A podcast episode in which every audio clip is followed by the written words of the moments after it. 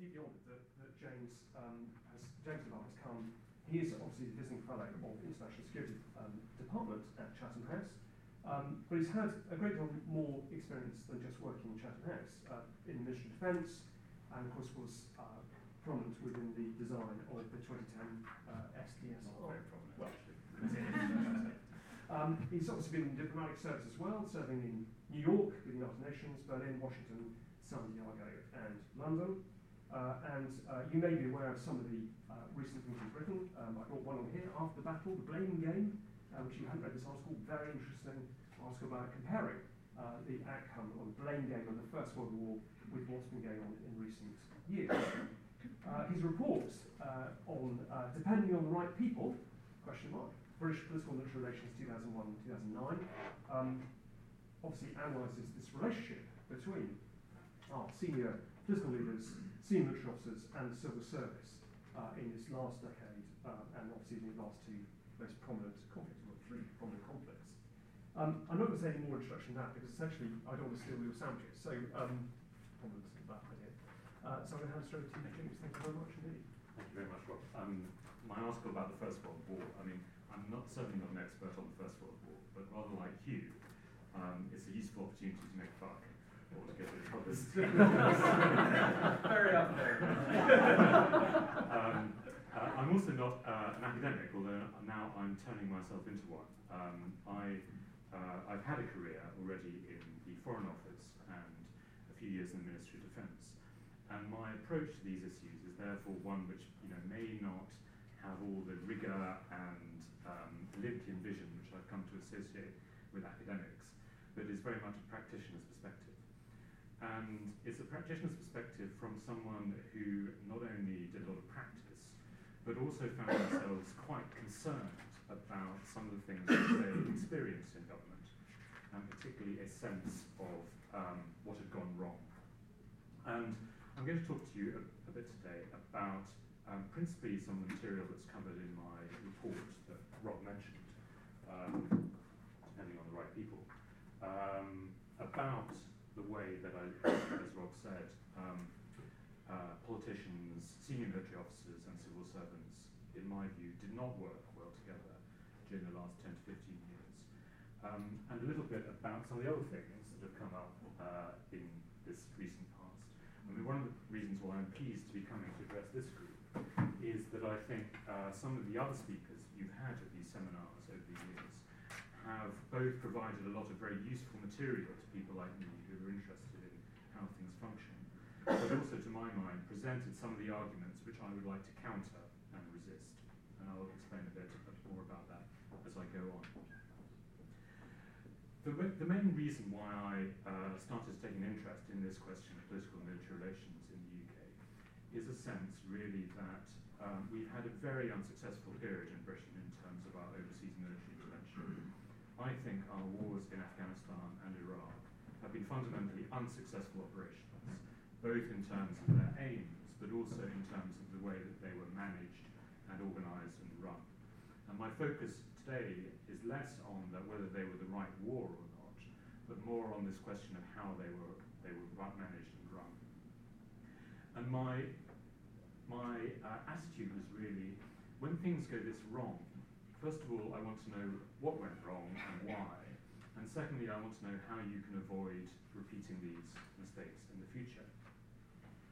There's also a sense that um, I was um, I had a sense of, sort of unfairness about the way a lot of the British debate about Iraq and Afghanistan had, uh, had worked out, in that there was a high degree of blame um, focused on the role of the politicians, in particular Tony Blair, who's kind of a demonic figure for many, um, which neglected the other elements of British government, which also had a very key part in this, both military and civilian.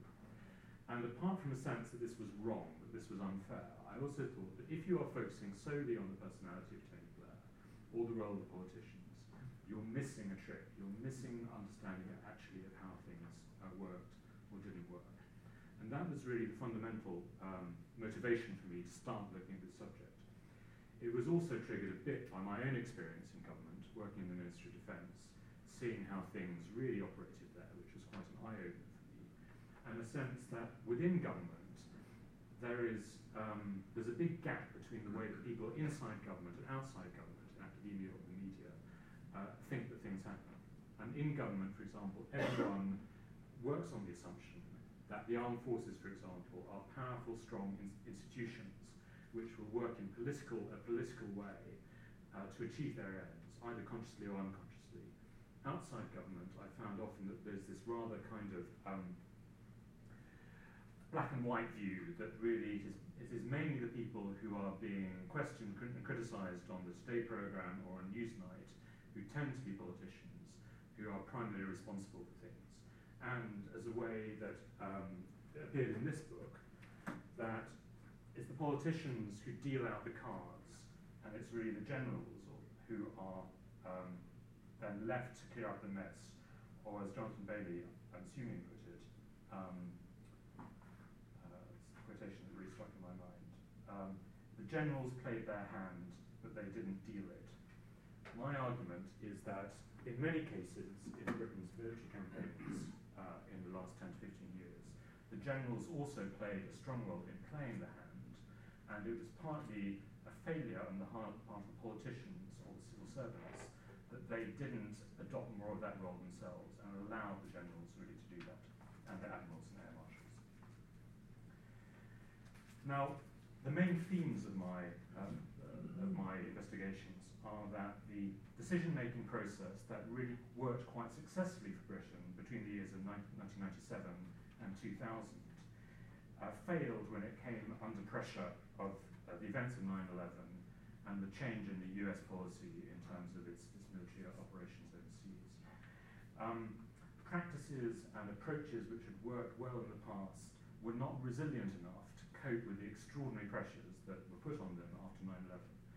And I think it's worth emphasising that this really was a massive shock to the system. I mean, I, I have never experienced anything in my personal life and my experience in government that rivals like to the dislocating shock which was which was experienced throughout the governmental system through the country by the wars of 9/11, the, the events of 9/11.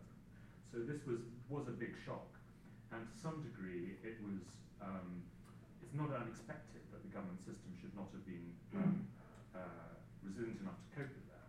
But again, I think we need to recognise that and understand that rather than saying it was all one sort of people's problem or another. I think there was also a failure to link uh, military operations to their political ends. And Hugh and others have, have their own recipe for why this happened, how it might uh, not work. And I think the failure of the political military relationship was, was part of that. and I think also there was a lack of political control over uh, what the armed forces were doing. And this was particularly a problem because our system of democratic accountability is based on politicians having active control over what the armed forces are doing in the national uh, interest and in the nation's name. And if you don't have that degree of political control, how do you have proper? Now, my research has been criticised by some people as being anti-military, or specifically sometimes anti-army, because I talk a lot about generals in particular. Um, I would argue that it only comes across as critical in comparison with the tone of a lot of the debate, which says almost puts the military on a pedestal and, as I say, demonises the politicians. And in fact, my, my criticism is not so much directed at one lot of people or another lot of people, whether they're wearing uniforms or suits, but actually is a criticism that really is focused on the system. In particular, I think that politicians do not um, assert themselves to exercise active control over military operations. Rather, they treat the military as one constituency to be conciliated or pacified or, um, or exploited sometimes. I think the Foreign Office institutionally did not really see war as their business. Uh, they did not um, give advice in a way to ensure that military operations supported diplomatic means, uh, diplomatic aims, or indeed that diplomatic aims would then support military operations, beyond the most narrow attempt to, say, build coalitions and maintain coalitions. I think the civilian side of the Ministry of Defence failed to ensure this political military link, this link between military operations and, um, uh, and political aims, and there are a number of reasons for that. And I think there are elements within the armed forces, the British armed forces, actively lobbied in a political way, including through the press, to support their institutional interests and their own views in ways which were not necessarily in the national interest. And one of the striking things that I found looking at this is that pretty much everyone involved who I just criticised thought they were acting correctly, thought they were acting properly and in the national interest. Now, um, as part of my paper and also uh, my research since, I've looked at a number of examples of this. And I've, I will run through a number, partly because I think even though my analysis in one or other cases may be wrong, there's a sufficient case just in a number of problems that I think have happened to suggest that there is something wrong with the system. One of the important examples I look at is the decision to contribute a British ground force to the invasion of Iraq in 2003, so-called Package 3 decision. When the government was thinking what it ought to do in terms if, if it was necessary to invade Iraq, they looked at a number of different military options, called Package 1, Package 2, Package 3. Package 1 essentially was um, special forces, some intelligence activity, but actually quite light and remote. Package 2 was essentially uh, naval and air forces, really the forces that Britain already had in the Gulf, but not really with any ground force component. Package 3 was the one that eventually um, uh, took place, which was all the air, maritime, special forces, and intelligence elements in the other two packages, but also with a large ground force based around a British division of around 30, 35,000 personnel, which, as matters worked out, really represented almost a third of the entire coalition forces that went into Iraq. Now, this was important uh, not just militarily, but politically. I mean, for one thing, it entailed a high level of cost and potential risk, both to expenditure and to lives.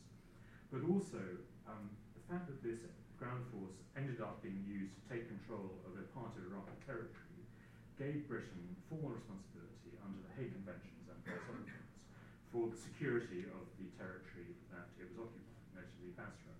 Therefore, everything that went wrong in Basra after the British invasion was the British responsibility. Now, one would expect, if things were working properly, that a decision like that would be based on, for political reasons, that there would be some clear political interest that the nation had that meant that that sort of military force was what was necessary and what to be what used. To my mind, that didn't happen. This decision was not taken for political reasons. There were a number of factors in play, one of which was um, military planning would kind of assume that this was the sort of thing that you would do if you were faced with another war in the 1997-1998 Strategic Defence Review, the structure of forces that was imagined in that review, the purposes for which they might be used, it imagined that the ground force of this size was the sort of thing you would be using in these circumstances. So there's an element, I think, of the military picking a plan itself and saying, these circumstances are what we thought about, therefore this is the way to deal with it um, with no real further analysis than that. But I think more critically, to my mind, was um, the question that this was a result of lobbying by the British Army to be engaged in a military operation that it was concerned that it would not be involved in, it was going to be left out. As far as the documents that have been released through the Chilcot inquiry, the Iraq inquiry show, and the testimony of witnesses, the people in number 10 were happy that Britain's political and strategic aim would be achieved through only using package one or package. So this aims to do something um, practical to deal with Saddam, plus do enough to keep on side with the Americans, to maintain the American relationship. Could be done with package two, just air and maritime special forces intelligence. The reason why, but they were very, very um, nervous about criticism from the army.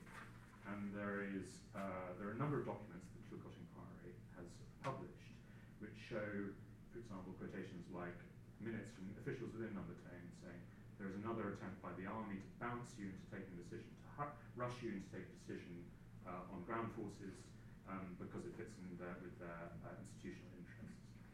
And there are some particular documents that say if we don't use the army, we will face criticism from the army. There will be people in the army who are unhappy, and this uh, unhappiness will come out in the media and that the Chief of Defence Staff, the top military advisor of the government, is concerned about this. And you know, one of the problems with saying this was important or not is actually there's, there isn't a clear train of evidence to say when this decision to go to package three was taken and what grounds But it does seem a very clear sign that this sort of lobbying had an impact on decision makers in number 10. At a time when they were domestically um, politically weak, when they were pursuing a policy which was intensely controversial, they did not want to open up another flank to be criticised in the media by a powerful institutional interest in the UK. And that does seem, to my mind, to, be, to have been a key driving factor in this decision to launch a ground invasion of Iraq, or use British forces for ground invasion. In some degree, you could say that the reason why Britain found itself fighting an unexpected counterinsurgency campaign in southern Iraq, in southern Iraq was not because the state had planned this as a necessary thing it needed to do, but because the army lobbied so as not to be left out of a war. The second example um, I look at is this um, is in Helmand in Afghanistan in 2006. The decision to um, move British forces from basically being concentrated around the capital in the south into the north, into a much more contested area, which, uh, as a number of people have testified, had the result of kicking off uh, a major um, a conflict involving the British Army in a way which hadn't really been um, uh, expected. It radically reshaped the mission that the British Army and the British were aiming to do in Afghanistan. Famously, John Reid, the Defence Secretary, had said he would be pleased if we came out of that without firing a shot. Instead, we found ourselves in a major, major war. now, in contrast with the Package 3 decision, this decision to move from the relatively peaceful capital in south into the north was not taken by ministers under pressure from institutional interests. It seems to be taken without ministers being involved at all. Testimony on this is um, controversial, and there is again lack of clarity. But it does seem that this was a decision that was taken by the military commander on the spot, admittedly with some involvement from the local Foreign Office representatives, but without ministers being fully involved in it. It happened at a time when one Defence Secretary, John Reid, was handing it over to another, Des Browne, and it seems to have happened without any clear record of documents or meetings that have since been, been publicly, uh, publicly reviewed. Now, I don't make the argument that this was made by this was a decision that was made by the army to support its institutional interests. To me, this is a failure of the system. It's a failure of uh, the military to realise the political consequences of what they were doing. It's a failure also, I, think, to my mind, of the politicians to take an appropriate interest in the detail of the military operations. John Reid, the Defence Secretary, is on record as saying to the House of Commons Defence Committee, which looked into precisely this question, that he saw his role in uh, thinking about the military planning for Helmand saying, is it going to come in on budget? And are other government departments going to be doing their bit to support the military effort? He's not interested really in the operational detail of what's happening and whether that will or won't achieve the political objectives that the government has set out for itself. Des Browne, his successor, um, to my mind, um, took a position which is equally um, uh, you know, perhaps worthy of criticism, in that he took responsibility for the decision, for the redeployment. He wasn't involved in the decision making that lay behind this, but he thought the honourable thing to do as Defence Secretary to say, yes, I take full responsibility for this, even though I wasn't involved in the decision. Now, to one degree, that is an honourable position. It is you know, be difficult if Defence Secretaries disassociated themselves from what their um, armed forces were doing. But it does beg the question how do you have ministerial accountability? How do you have democratic accountability for what is going on? If ministers don't know what their departments are doing, they don't know what the people for whom they are responsible are doing, in this case the armed forces, how can you properly hold them to account? The third uh, example I look at is the example of um, General Sir Richard Dannatt, who was the head of the British Army in the mid 2000s, who was is quite a controversial figure. Um, but who, one of the things he did was he gave an interview to the Daily Mail in 2006, which led to an article being published called A Very Honest Gentleman. and in, among other things in this interview, he said that implied very clearly that the British should leave Iraq because they were adding to the problems. And he lobbied for a reduction in British social security spending and an increase in the military budget. budget. He did this really without briefing anyone else in government, uh, let alone uh, in number 10, what he was doing. This caused a big stir. Uh, it came at a time when the government was already under fire over its uh, Afghan policy and over its funding for the armed forces. It also triggered concerns from Britain's allies that said, are you committed to Iraq or not? What does this general say? Uh, so um, it caused a, a, big stir in, um, in number 10 in, among the political class, who felt that they'd suddenly been surprised and outflanked by a general whose job really was to. On his side, General Dannatt thought he was fully justified in doing this. He thought part of his job as head of the army, professional head of the army, was to act in the sort of way as a trade union representative, to say things about that he thought, um, where he thought the army was not being well treated, where it ought to be better paid. And in fact, he conducted, this wasn't an isolated incident, he conducted a whole series of off-the-record briefings or on-the-record interviews, which said many of the same things going up to this, up to this point. And he writes about this in. Now, um, one might think that when you have a, uh, a, head of government, a prime minister, who thinks that one of his chief generals is saying something which is not in line with government policy, that that might mean that the general is dismissed. Number 10 did not do this. Jonathan Powell, who's chief of staff at Number 10 at the time, said in his book, his account of this story, they did not want to make a martyr.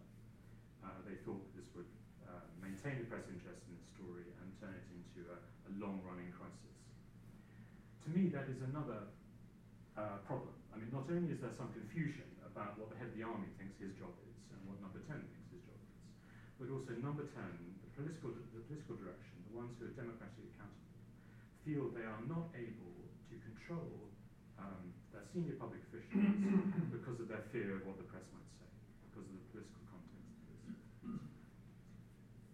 That was also a factor in my fourth example, which is uh, the argument took place in 2008-2009 over whether British forces should be reinforced in Helmand.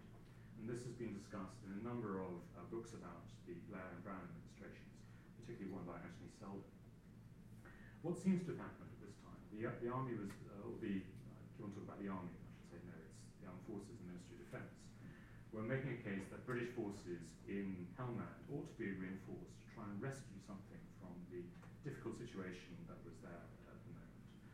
At a time when Number 10 was very concerned that this was an unpopular war, and where their instinct was to limit British liability. Now, what seems to have happened is that Number 10 eventually accepted the military judgments, and this was the argument, this was the government of Gordon Brown, who was in a very weak situation anyway. They accepted the military advice to reinforce in Helmand, not because they agreed with the military arguments, but because they were scared that if they didn't do so, the military would then continue their briefing of the press um, uh, that the government policy was wrong. They were very, uh, they were worried, rather as, as in the package three decision in Iraq, that if they didn't keep the military happy, this discontent would come into the media at a time when the government was weak and, um, and cause problems for them. Now, you may agree with the, uh, with the it, it may be that the military was right. Maybe they were right to say that in terms of achieving the military objectives or political military objectives in Helmand, reinforcement was necessary.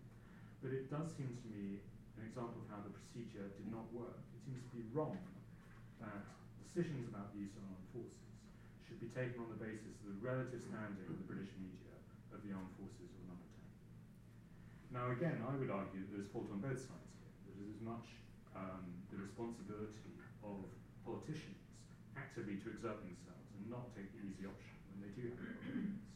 But I also wonder about the uh, correctness of the armed forces having this relationship with the press, which enables them to relay this discontent in a way which then causes problems to the armed forces. Now, my last example is not in my uh, paper, Chatham House, because I read about it afterwards.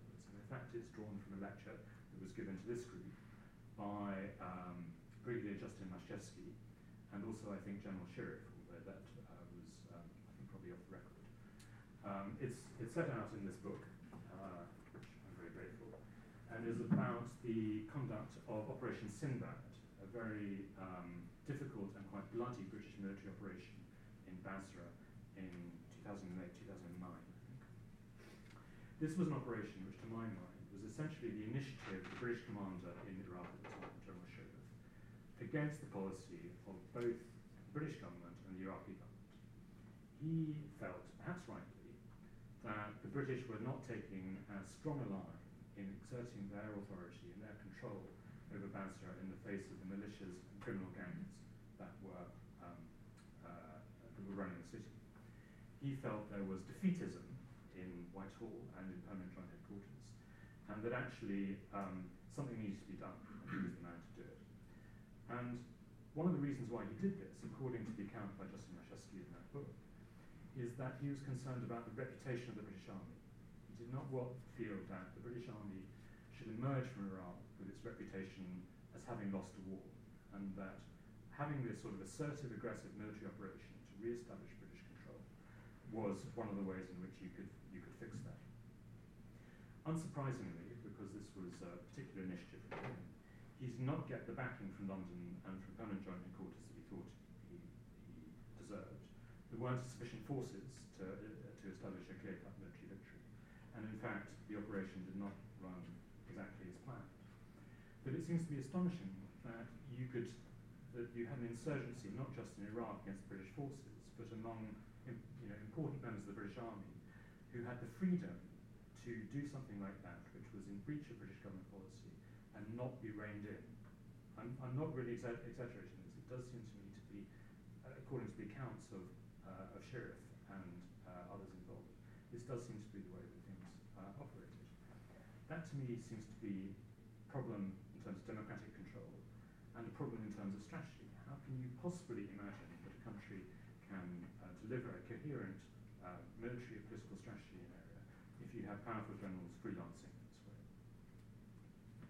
Now, the thing that, strikes one, as I said earlier, when you look at all these examples, is that um, a lot of those involved thought they were doing the right thing, thought they were acting properly, thought, in the case of General Shirreff, that he was correct in his assessment, that it was important to the nation perhaps, that the British Army maintain its reputation.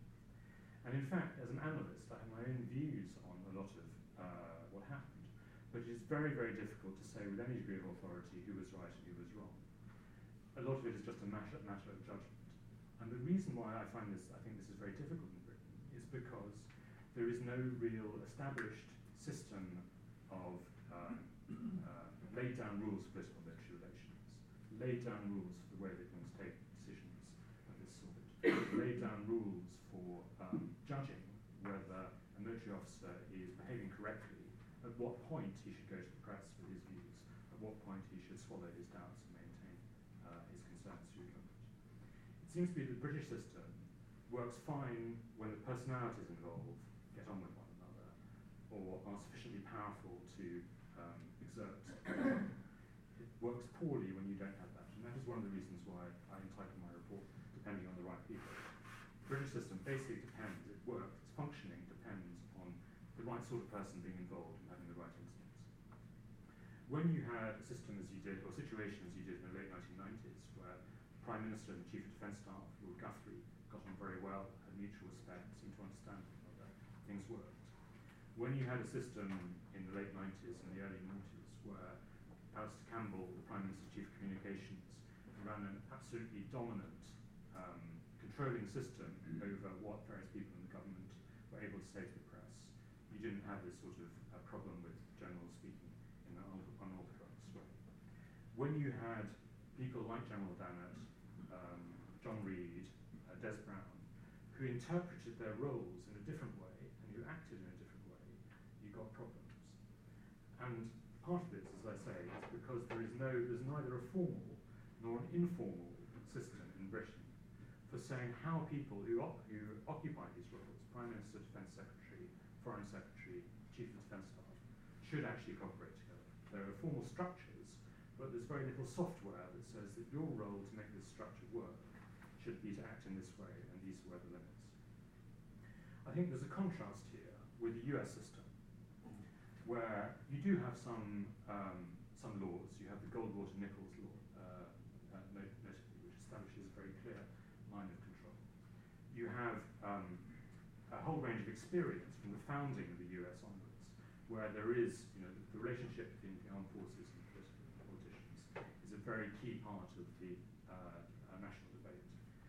Um, you have um, repeated experience of senior military officers being dismissed or, on the other hand, appointed by politicians who have been happy or unhappy with their performance. and you also have a very, very lively debate. Um, you have a lot of uh, defence intellectuals who engage in this, who write books about it, who are constantly discussing about it. It's constantly a live debate in, in the American um, political world. now, of course, this doesn't guarantee success.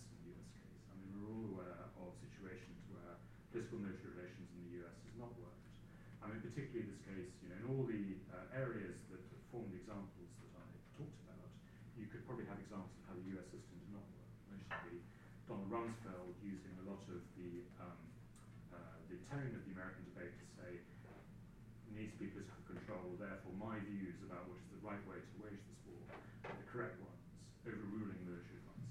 So it doesn't guarantee success.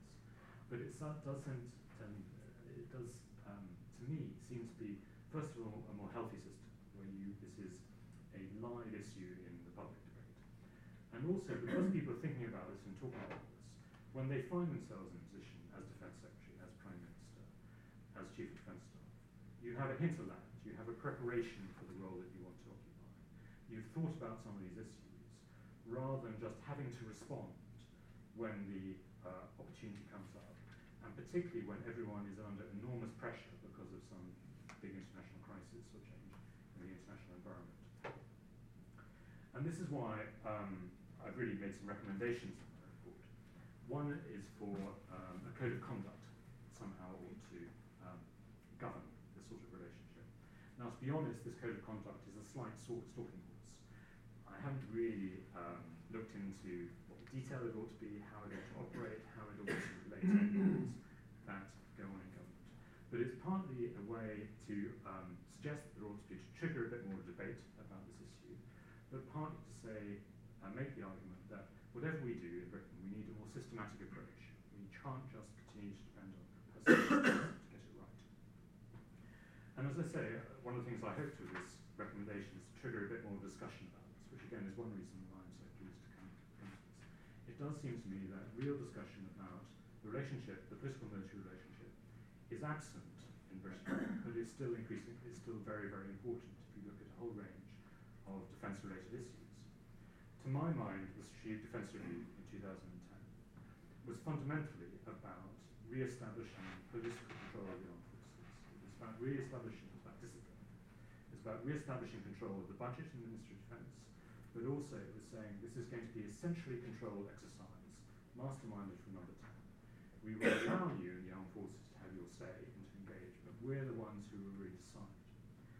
Um, and you know that was that degree of central control was one of the things that actually the review was crit criticised for. But to my mind, that was an essential um, act, actually, if you're going to ensure proper democratic accountability. I think in all the um, continuing uh, military operations that Britain has been engaged in, in, or nearly engaged in, in the case of Syria, this political military um, relationship has also been uh, there. in Libya, there are a number of concerns about things that uh, various senior admirals said about the degree of overstretch the operation was putting on the armed forces. There was a question, um, not very well concealed, doubts from uh, the Chief of Defence Staff at the time about what was the British plan. You know, probably a good question to ask at the time, but whether that should have been coming out publicly in the way that it did, I doubt. Uh, same concerns came out of a lot of debate about Syria. You know, what's the plan? Where are we going? It was overstretched British armed forces. And it was it was this time in the Libya debate in particular that Prime, Prime Minister Cameron effectively you know, famously said, when asked about all this sort of complaining that was coming out through the media, message to the military, you do the fighting, I'll do the talking. To my mind, that is one of the very few statements from a British political leader about how political military relations ought to work. So I thought, you know, he's done his bit. there was also a situation where, again, there was a, uh, another attempt by the, um, by the armed forces, by the Ministry of Defence, say this idea of having a deadline in Helmand, saying we're all going to be out by 2014, is a bad idea. It makes us, uh, it looks bad, it makes no military sense, it's hostage to fortune. Again, number 10 resisted that, said we're not going to have any of that, we're going to carry on maintaining this uh, end state deadline, which admittedly may have all these military uh, problems that you suggest, but actually related to our overall goal,